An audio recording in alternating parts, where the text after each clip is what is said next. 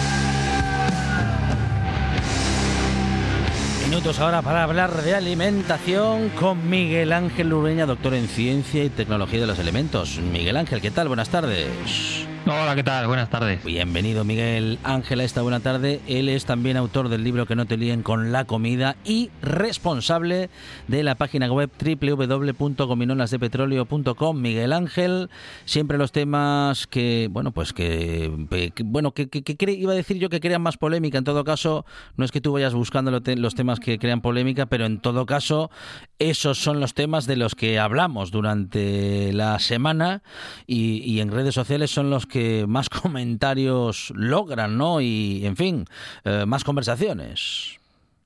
Sí, bueno, la alimentación nos preocupa, igual que la salud. Bueno, de hecho, están muy relacionadas y son temas que siempre generan polémicas, sobre todo cuando hay noticias al respecto, cuando hay recomendaciones o nuevos descubrimientos.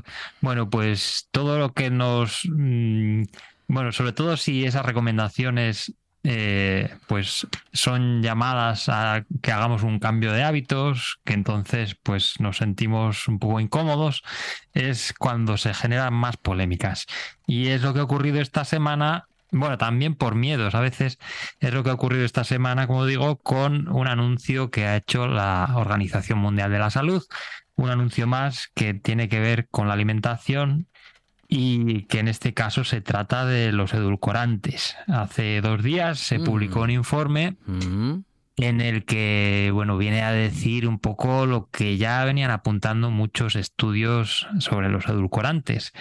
Lo que dice, en resumidas cuentas, es que se recomienda reducir el consumo de edulcorantes, porque el consumo se asocia a largo plazo, no reduce, no sirve para perder peso y además se asocia con enfermedades como diabetes tipo 2 y enfermedades cardiovasculares. Así que esta es la recomendación de la Organización Mundial de la Salud y es la que ha generado esta polémica y también estos temores. Bueno, ¿cómo lo ves? ¿Cómo has tomado estas noticias? ¿Y qué podemos comentar de ello? Porque, claro, cuando nos encontramos con... Y esto lo hemos comentado contigo más de una vez.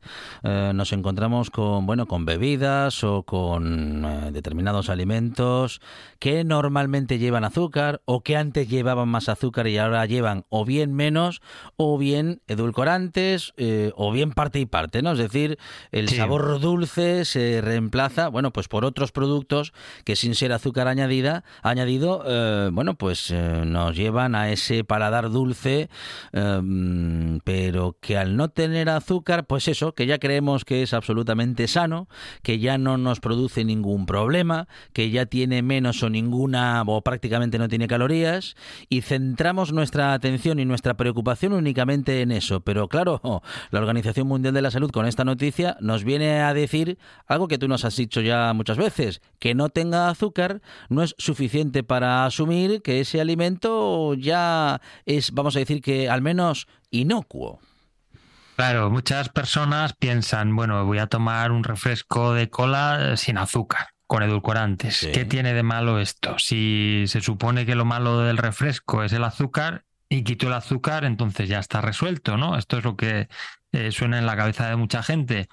Pero claro, esta no es la solución. Ya llevamos mucho tiempo diciendo que aquí hay varios problemas. En primer lugar, que esos alimentos, esos productos no aportan nada de interés, no aportan nutrientes, no aportan nada más que el placer de tomarlos, que bueno, también es algo importante a tener en cuenta y que no está mal hacerlo de vez en cuando, pero siendo conscientes de que eso tiene unas implicaciones. Si lo hacemos de forma habitual o abusiva, pues puede tener consecuencias negativas para la salud, aunque no tenga edulcorante, aunque no tenga azúcares.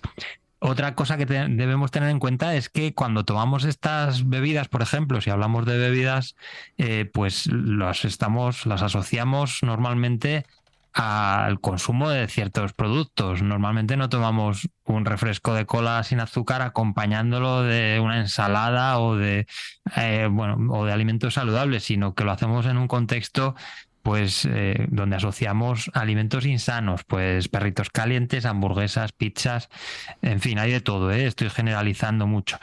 Pero bueno, es el patrón que solemos seguir. Por otra parte, cuando tomamos esos edulcorantes, pues están precisamente en esos productos insanos, en refrescos, en bollería, en galletas, magdalenas, todas estas cosas que no son saludables, tengan azúcares o tengan edulcorantes. Y bueno, pues esa es la cosa, esa es la importancia de los edulcorantes.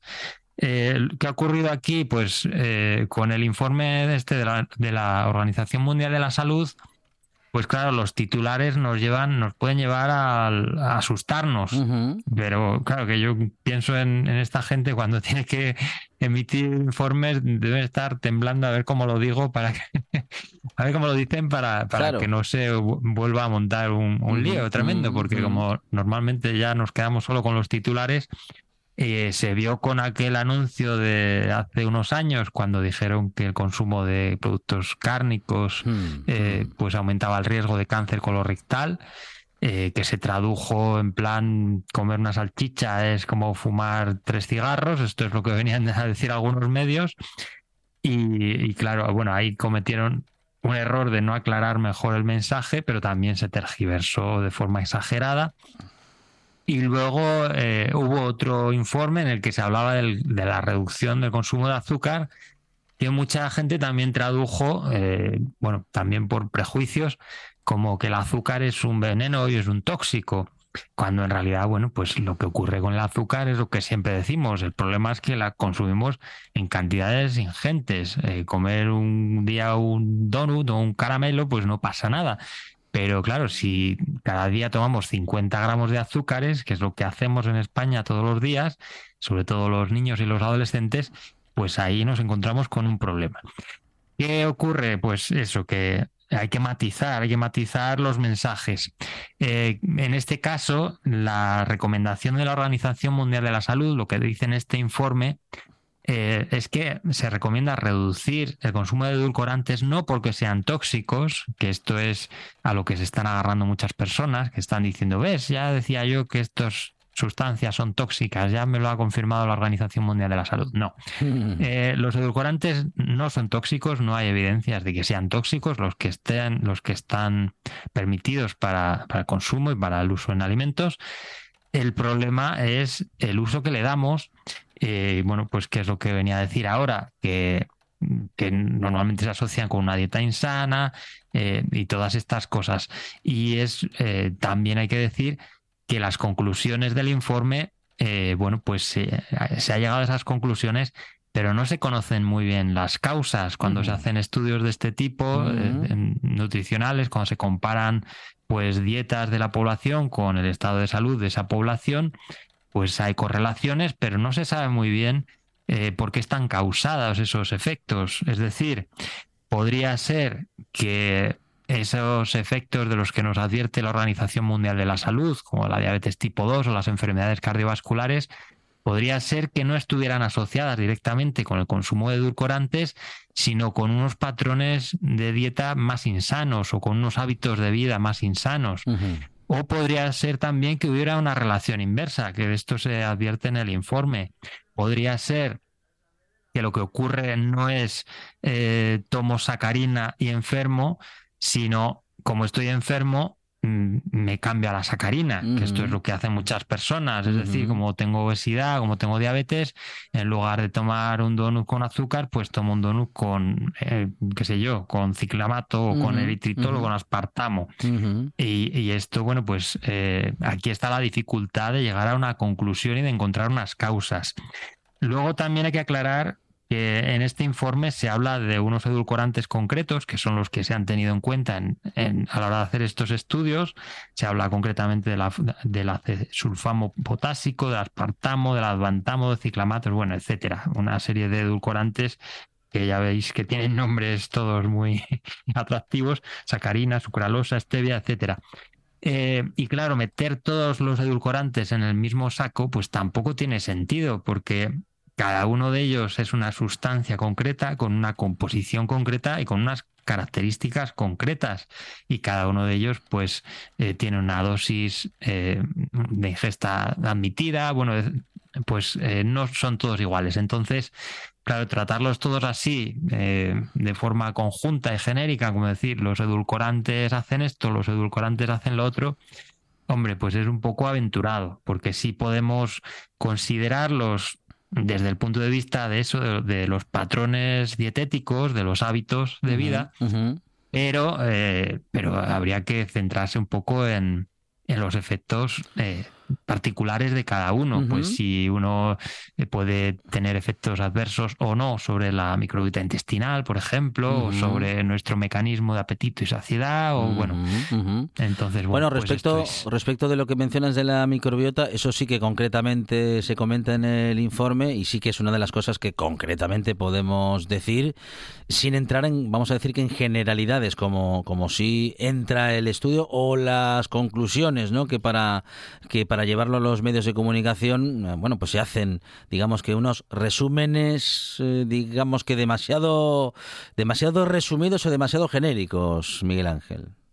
Bueno, es lógico también, pues muchas veces en los medios de comunicación no suele haber, bueno, los hay también, pero quiero decir que no siempre hay personal pues con conocimientos concretos y específicos sobre alimentación o sobre otro tema concreto relacionado con la ciencia. Hay periodistas científicos, por ejemplo, o hay periodistas que se dedican a todo tipo de temas y, bueno, pues lo que hacen es plasmar las notas de prensa que le pasan pues desde organismos como este. Entonces, claro, estos organismos se dedican a resumir esos informes para que sean comprensibles ya no solo para la población general, sino también para los periodistas, para que puedan tratarlo pues de forma comprensible también. En este caso, bueno, pues si entramos en detalles, podemos complicarnos un poco la vida, porque ya digo que son muchas sustancias y son muchos estudios los que se han tenido en cuenta. Pero bueno, yo creo que con quedarnos con la idea básica, que es la que se hace en el resumen y que es lo que hemos comentado aquí, y que no desvela ninguna sorpresa, igual que pudo sorprender aquella noticia del informe sobre la carne, porque a mucha gente le pilló por sorpresa aquello de que había que reducir el consumo de carne roja, porque se suponía que era súper saludable. Y bueno, pues había muchos estudios que llevaban años apuntando en esa dirección, que el consumo, que comíamos demasiada carne roja. Y aún hoy se sigue malinterpretando ese mensaje, porque muchas veces se interpreta como la carne roja es tóxica y tenemos que evitar su consumo. Y no, es el mismo caso que aquí. De lo que se está hablando es de reducir su consumo y priorizar otros alimentos y otros hábitos de vida más saludables. Que bueno, es lo que decimos siempre, que no se trata de prohibir nada ni de estigmatizar nada, sino bueno, pues de saber lo que son unos patrones de hábitos saludables y tratar de llevarlos a cabo en la medida de lo posible.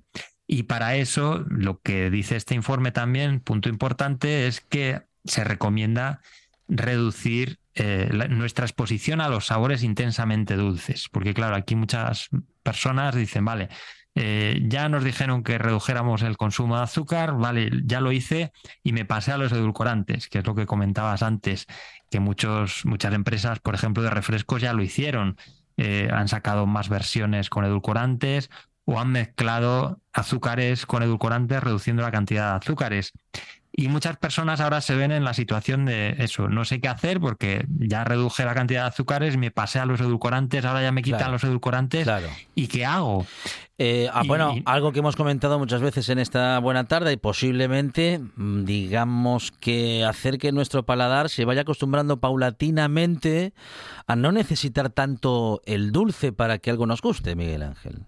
Claro, si es que es esto, si es que es como cuando decimos, muchos padres, muchas madres dicen, vale, pero entonces si mi hijo no merienda bocadillo, sí. ¿Qué merienda? Claro. Pero si es que hay 1.000 millones de alimentos que no son bocadillos, igual que hay 1.000 millones de alimentos que no necesitan azúcares ni edulcorantes y que son precisamente los que deberíamos priorizar en nuestra dieta, pues ya digo, fruta, por ejemplo, para merendar, o frutos secos, o frutas desecadas, o cualquier otra, o bocadillos incluso, ya que hablamos de merienda, pero en vez de meter dentro, pues todos los días chorizo y jamón y salchichón, pues metiendo otras cosas preferibles, pues qué sé yo, atún o queso fresco, o pimientos asados incluso. Y en el caso de los edulcorantes y los azúcares y los sabores dulces, pues lo mismo. Lo que nos pasa es que desde pequeños pues estamos acostumbrados primero a las papillas, que son a las papillas de cereales, que son muy dulces porque tienen cereales destrinados. Luego pues nos pasamos a la leche con cacao azucarado y a las galletas, para merendar zumos con más galletas, yogures azucarados y todo el tiempo así. Y claro, llega un momento en el que nuestros hijos tienen 17 años o 18 y nos enteramos de que no es bueno tomar tanto azúcar y decimos, mira niño, que ahora ya no puedes tomar esto. Claro, es imposible. Y vas a comer cereales integrales para desayunar y para cenar y claro, y dice el niño, hombre, yo es que, bueno, el niño era adolescente, después de llevar media vida así, de oye, que yo es que esto me sabe a pintura, me sabe a pared, como chupar una pared. Entonces, claro, nos pasamos de un extremo al otro, no hace falta irse a comer cereales integrales a cucharadas, se puede seguir una dieta saludable y que esté rica y que nos guste, que es de lo que se trata, de que nos guste, no se trata de sufrir ni mucho menos.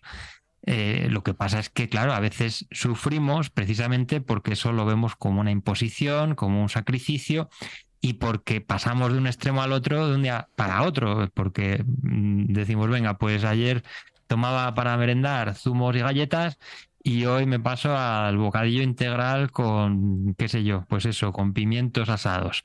Y es que no me gusta. Y hombre, pues los cambios, si los hacemos de forma paulatina, vamos habituando nuestro paladar y vamos encontrando el sabor a las cosas que pensábamos que no la tenían. Pues, qué sé yo, el queso fresco, a lo mejor, si estamos acostumbrados a comer súper salado y súper dulce, igual comemos un trozo de queso fresco y nos sabe un poco a papel. Fíjate, Gina, este es un buen ejemplo, porque lo mismo nos pasa con lo salado, ¿no? Salado y lo soso. En tanto nos vamos acostumbrando, nos podemos ir acostumbrando a comer los alimentos con menos sal, que esto también es necesario. La sal tampoco es buena para nuestro organismo. la sal añadida, quiero decir, pues también podemos ir acostumbrando a nuestro paladar a comer con menos sal, del mismo modo que podemos acostumbrar a nuestro paladar a comer con menos azúcar. Claro, si es que esa es la cosa. Si es que muchas veces llega gente y dice, a mí es que no me gusta nada la fruta.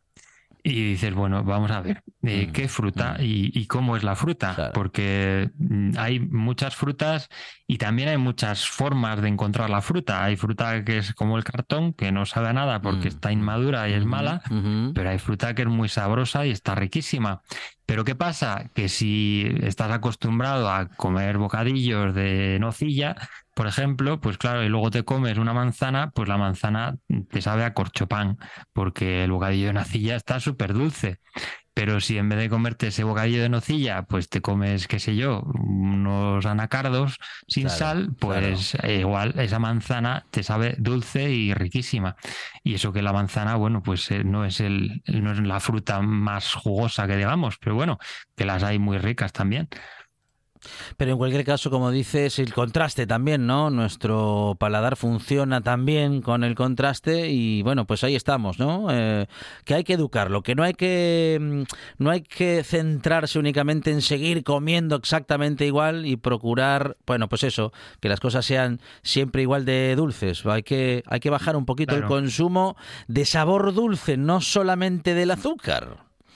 Claro, si es que nos pasa un poco que tenemos esquemas en la cabeza que nos cuesta mucho cambiar por muchos motivos, porque llevamos mucho tiempo haciéndolo, porque la publicidad nos transmite ciertas ideas, como que hay que desayunar pues leche, cereales y fruta o cosas así, y que tenemos que comer, bueno, pues ciertos productos en lugar de comer alimentos. Es decir, si consideramos que tenemos que bajar peso, pues nos cambiamos a los yogures light, compramos jamón cocido y tostas de pan y cosas así. Y esa es nuestra dieta de adelgazamiento en la que sufrimos durante 3 meses y se supone que es súper sana y no sé qué.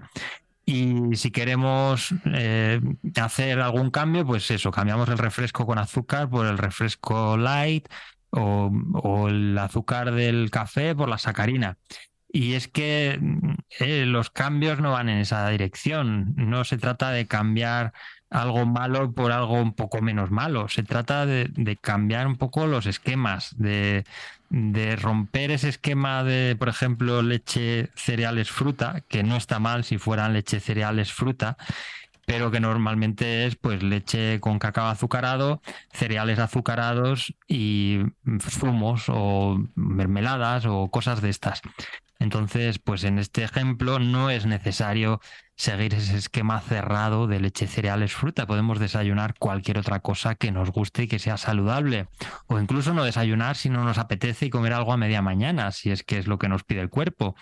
La cosa es, pues eso, priorizar alimentos saludables y, bueno, y que nuestro alrededor, nuestro entorno, pues esté rodeado de eso, de alimentos saludables, procurando evitar en la medida de lo posible los insanos, sin tampoco criminalizarlos, demonizarlos ni tratarlos como si fueran veneno, porque, bueno, pues ya decimos que no pasa nada por comer un día una galleta de chocolate, que la disfrutamos y está riquísima y muy bien. Bueno, a que le guste, a mí no me gusta mucho, pero vamos, que tampoco, que tan igual de malo es ese sentimiento de culpabilidad que el seguir una dieta insana. Es decir, se trata de seguir una dieta saludable y también de tener una relación sana con la comida. Eso es algo que comentamos también con Miguel Ángel Lurueña, tener una relación sana con la comida. Vamos a seguir con ese concepto, bueno, pues siempre que podamos, porque hay muchas cosas que hemos aprendido, que nos han enseñado, en fin, ¿no? Ya veremos si le echamos la culpa a alguien o si nos hacemos responsables nosotros, pero en todo caso eso también es algo que tenemos que revisar. Hoy no tenemos tiempo para más, pero seguiremos en este camino, en el de la educación alimentaria, con Miguel Ángel Lurueña, doctor en Ciencia y Tecnología de los Alimentos y también autor del libro Que no te líen con la comida, y también responsable de la página web www.gominolasdepetróleo.com. Miguel Ángel, gracias. Un abrazo. Gracias, un abrazo. Un programa de viajes, turismo, aventura e historia lleno de contenidos didácticos con los que aprender y divertirse. un escaparate turístico donde se incluyen información sobre casas rurales, hoteles, gastronomía, turismo de aventura, senderismo, festivales. Voy a volver a salir y quiero que me aplaudáis como si fuera yo que sé. Un buen día para viajar, un programa de apoyo al sector turístico de Asturias. Sábados y domingos a las 10 de la mañana. Cocina tradicional y de vanguardia, guisanderas, estrellas Michelin y fartures que sacan michelines. Les Fartures con David Castañón. Sábados y domingos, después de un buen día para viajar en RPA. Ya sabe que somos de casa. La buena tarde en RPA. Blackbird singing in the dead of night. Take these broken wings and learn to fly all your life. You were only waiting for this moment to arise.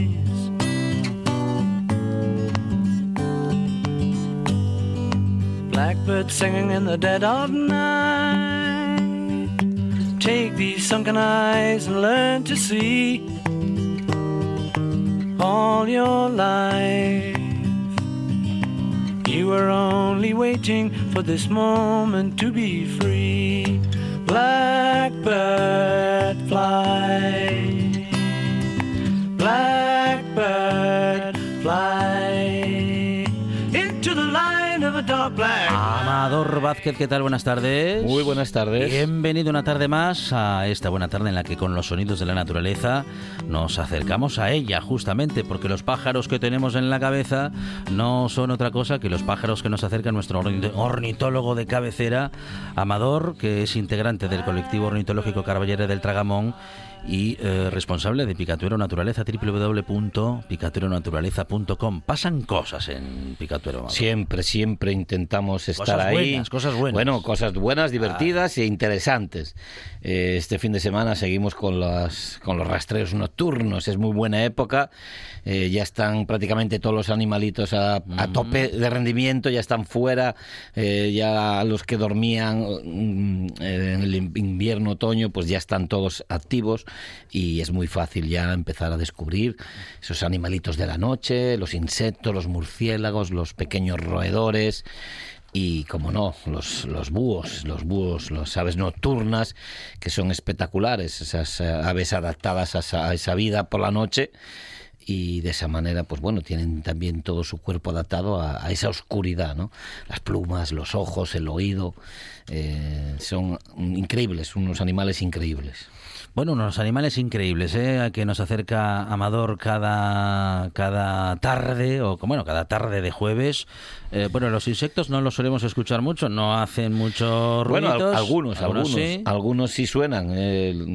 Los voladores, sobre todo el zumbido de las alas cuando vuelan, el típico zumbido de las moscas y demás, pero muchos otros insectos suenan al volar, las abejas, los abejorros, las avispas, y luego hay como el grillo, hay insectos que hacen ruido, que emiten ellos un sonido para llamar la atención de las parejas. El grillo, sabes que frota las alas una con otra y hace ese sonido, ese cri, cri, cri, cri, cri, tan típico del verano también, de las noches de verano. Y las chicharras, las cigarras, todos estos animalitos que emiten un sonido también por la noche, ¿no?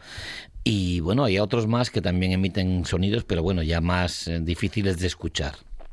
Vamos a escuchar los que son más fáciles y mucho más bonitos en todo caso. Vamos, los disfrutamos un montón y se escuchan así.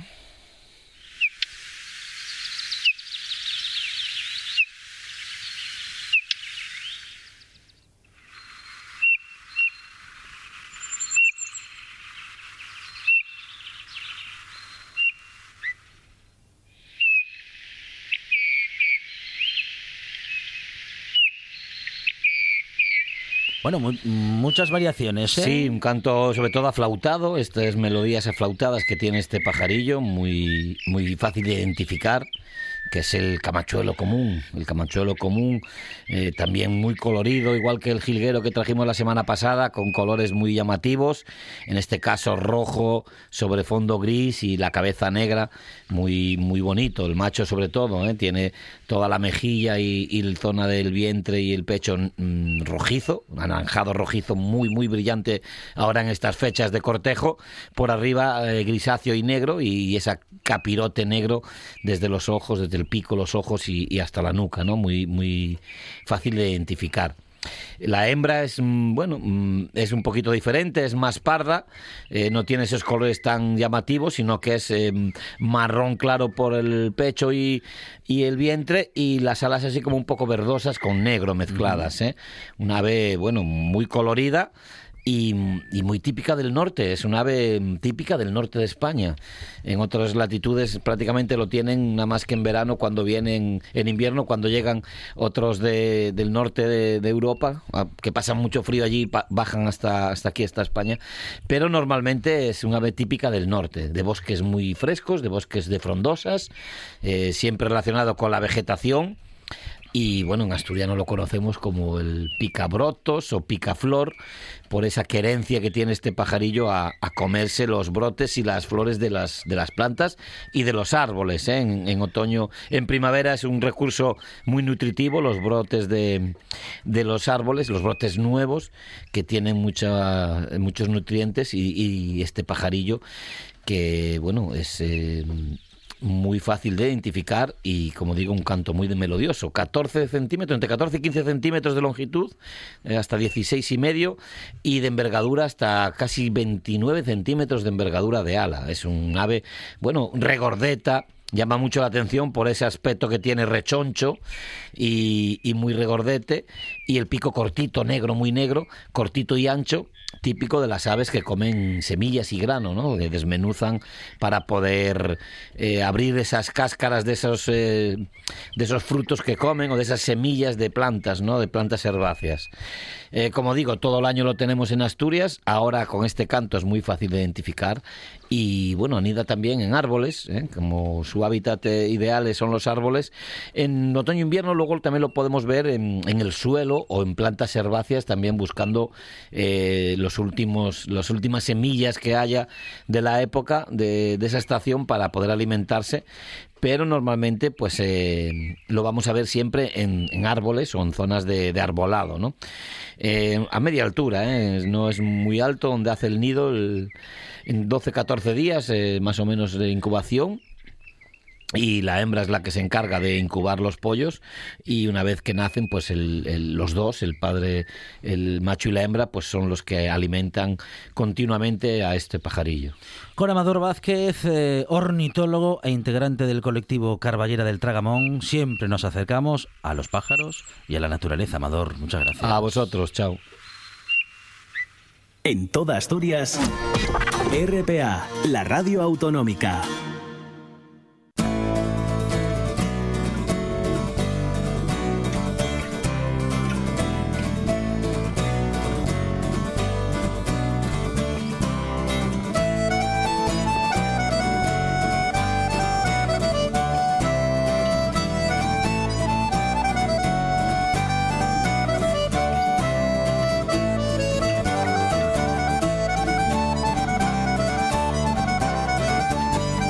Vamos a recorrer Asturias con algunas de las noticias publicadas en La Voz del Trubia con Fernando Romero. Fernando, ¿qué tal? Buenas tardes. Buenas tardes, ¿cómo estáis? Muy bien, Fernando. Vamos a conocer al menos algunas noticias de La Voz del Trubia. Cuéntanos. Bueno, pues nada, aquí en la zona de Grado muy contentos todos porque ayer llegó la buena noticia de que, muy esperada por cierto, de que Grado consigue el nombramiento de Día Europea del Deporte 2024, ¿no?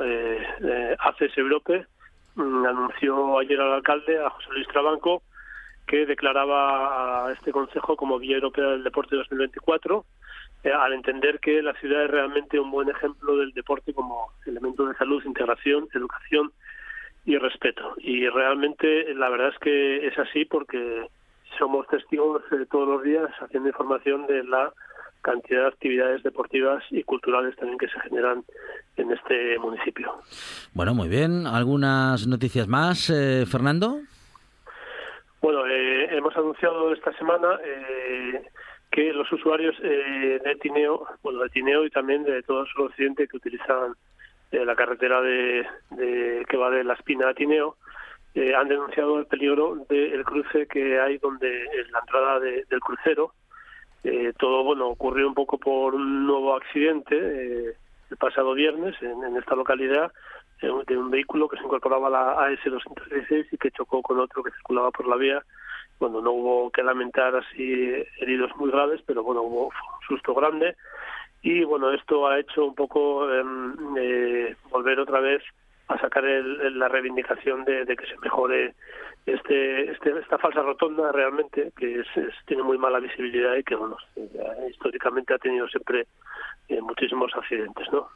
Muy bien, Fernando, si te parece vamos con la última noticia de la tarde. Bueno, pues queríamos comentar algo del Museo Etnográfico de Quirós, porque como sabéis está celebrando su 25 aniversario y este domingo, el 21 de mayo, Día Internacional de los Museos, va a realizar una visita por la Senda del Oso guiada por el cronista oficial de Quirós, Roberto Fernández Osorio. Y pues una actividad que está organizada, como hemos dicho, por el museo y que va a mostrar el patrimonio industrial de la ruta en su trayecto por el concejo. La salida está prevista a las 11:30 desde las instalaciones del museo y se prevé ir andando al embalse de Valdemurio, por lo que se recomienda a los asistentes que lleven calzado cómodo. Podemos conocer estas y otras noticias publicadas en La Voz del Trubia en su versión digital y nos las ha contado, al menos algunas de ellas, Fernando Romero, aquí en La Buena Tarde con La Voz del Trubia. Fernando, gracias, un abrazo. A vosotros, un abrazo. En RPA, la radio del Principado de Asturias, las noticias siempre son lo primero. Por eso madrugamos para contarles todo lo que sucede en Asturias. De 8 a 9 de la mañana, Asturias Hoy, primera edición. Y cada hora en punto, boletines de noticias con toda la actualidad del momento. Y al mediodía, más noticias de Asturias, ahora en asturiano. En la radio autonómica resumimos la mañana con una hora más de información. De 2 a 3 de la tarde, Asturias Hoy, segunda edición. Y antes de que acabe el día, en RPA les contamos lo más destacado de la jornada en la tercera edición de nuestros informativos. Los fines de semana, en RPA, las noticias también son lo primero. Toda la información en Asturias Hoy fin de semana a partir de las 2:30. Sábados y domingos, boletines cada hora en punto y un informativo a las 2:30 de la tarde. RPA, tu radio, la de todos, la radio más cercana. La Buena Tarde, con Alejandro Fonseca.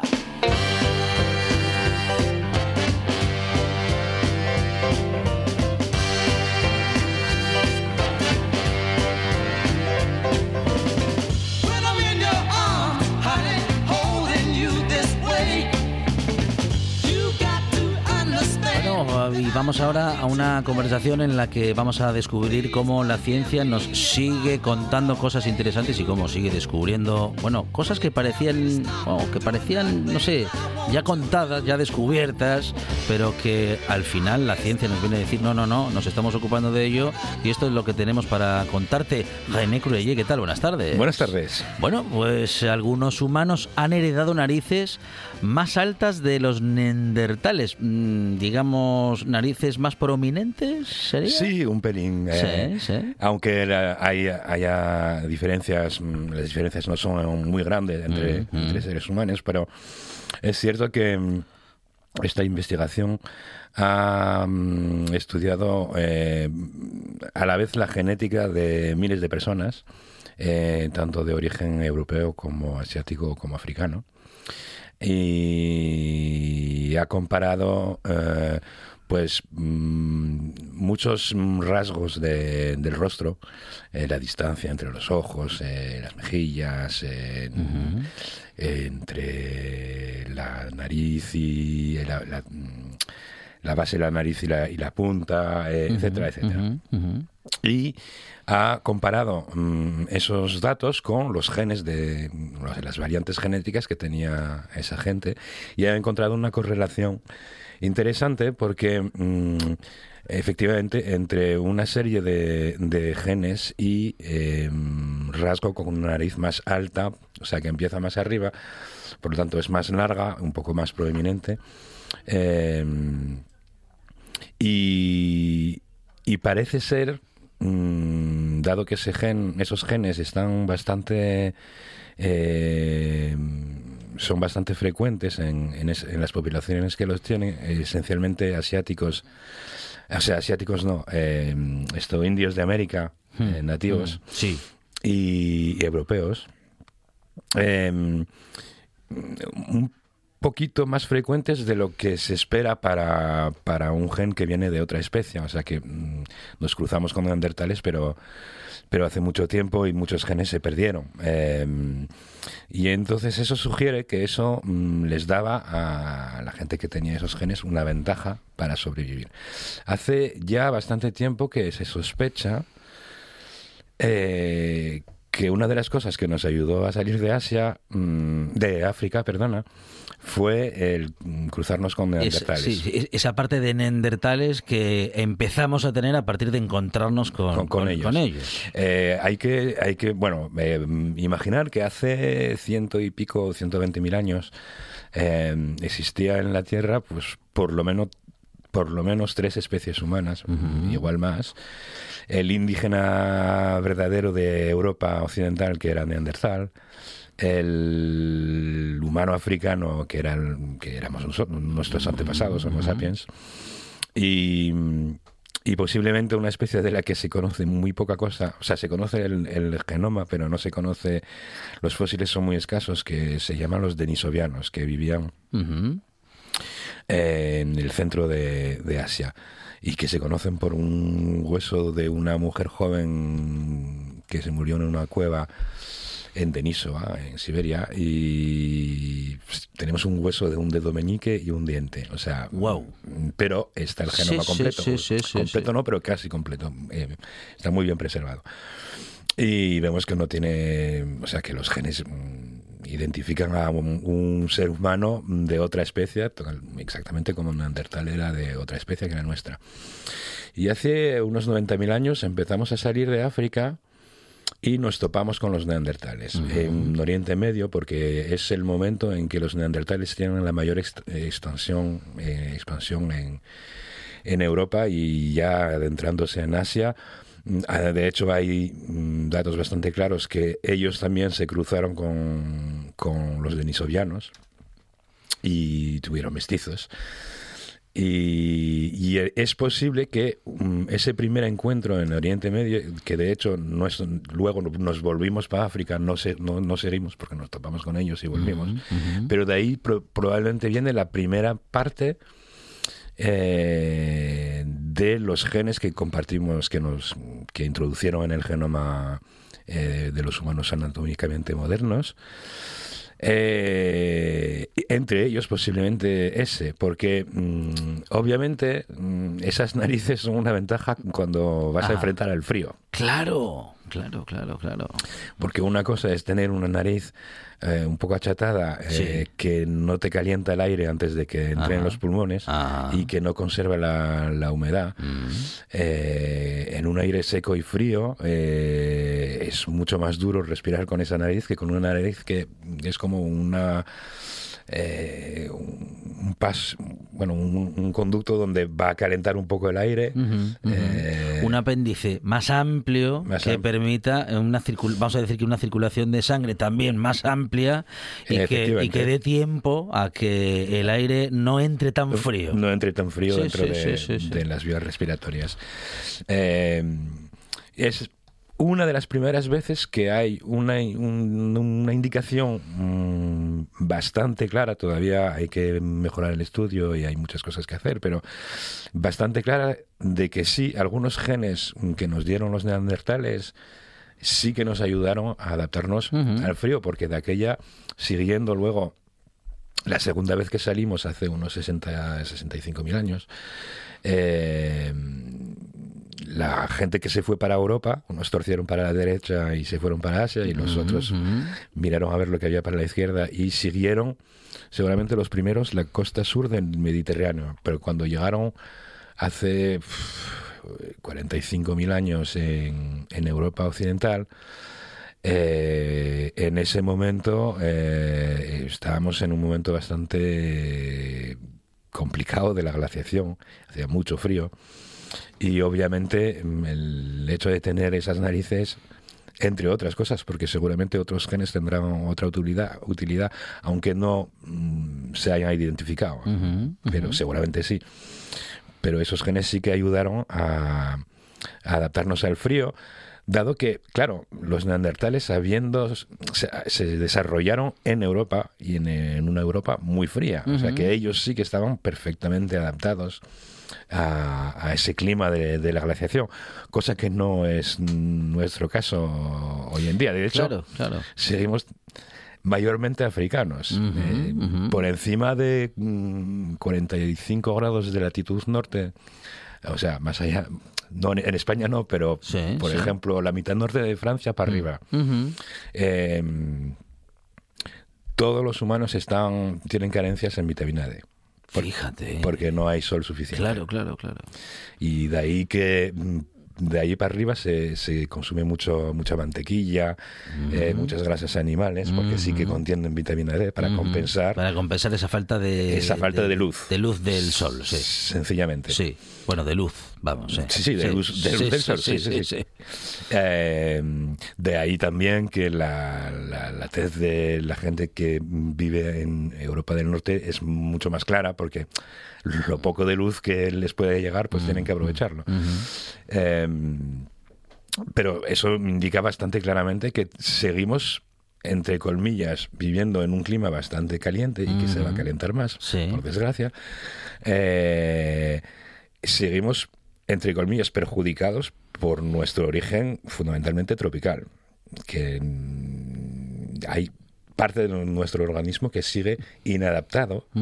Incluso un noruego no está completamente adaptado a vivir en esas condiciones, que son mucho más suaves que las que encontraron nuestros antepasados cuando llegaron a Europa o los que llegaron a Asia, y que se enfrentaron con la glaciación, que era en aquel momento bastante más duro el clima que ahora. Porque hablamos en la glaciación, es mucho decir en términos generales, porque claro, no en todo el planeta haría la misma temperatura. No, por supuesto. Pero hablamos de qué temperaturas, René, durante la glaciación.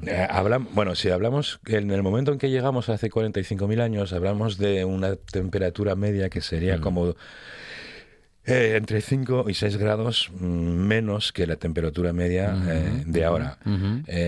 Significa, por ejemplo, que los glaciares y el hielo de la Antártida, del Ártico, era mucho más espeso, mucho más extenso. El nivel del agua estaba a unos 100-120 metros más bajo, o sea, podías andar de París a Londres, que no existía, obviamente. O sea que el Canal de la Mancha era una llanura donde podías caminar. Y los animales, bueno, pues tienes la imagen del mamut lanudo, del rinoceronte lanudo, de pingüinos gigantes en el Mediterráneo. Claro. Entonces, claro, si hoy en día todavía no estamos completamente adaptados, sí es cierto que los neandertales lo estaban completamente adaptados, porque ellos se desarrollaron a partir de una especie anterior que se llama Homo antecesor. Se desarrollaron plenamente en esa Europa glaciar. De hecho, eran más, ¿cómo decirlo?, más espesos, más pequeños también. O sea, que tenían unas proporciones que les permitían mantener el calor mucho más fácilmente que nosotros, etcétera, etcétera. Y tenía efectivamente unas fosas nasales descomunales. De hecho, nunca se les representa completamente con la nariz que tendrían que tener en las imágenes, porque nos parecerían ridículos. Y bueno, todo su cuerpo indica que estaban adaptados al frío. Y parte de esa adaptación, por lo visto, pues nos la transmitieron lo suficiente para que nos afincáramos en Europa finalmente, algunos de nosotros. O sea, de nuestros antepasados. Pues nos habría venido bien un poquito más de neandertales para, bueno, pues también para adaptarnos mejor a los cambios que climáticamente parecen irremediables. Unos vienen dados por el ciclo del clima, pero desde luego acelerados por la actividad humana sobre el planeta, y a eso es a lo que llamamos cambio climático, que ya está con nosotros. Lo vemos y lo sentimos. René Cruylle, muchísimas gracias. Gracias a ti.